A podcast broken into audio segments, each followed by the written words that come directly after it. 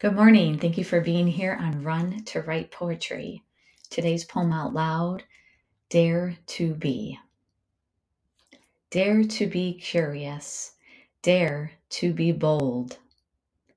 Dare to be kind. Don't fit in a mold. Dare to be brave. Dare to be fun. Dare to be adaptable. Not a stick in the mud. Dare to be interested in someone not like you. Dare to be. Fill in the blank. What would you choose? Please leave a comment and let me know what would you choose. If you feel led to share, we would love to have you join in on the conversation at Run to Write on Substack. If you're not already there, and just a quick reminder we will be meeting tomorrow to write together at 11 a.m. Eastern Standard Time. The link will be at the bottom. All are welcome, no requirement or experience is needed.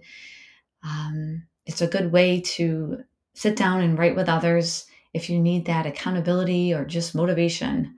So we hope to see you tomorrow. Have an awesome day.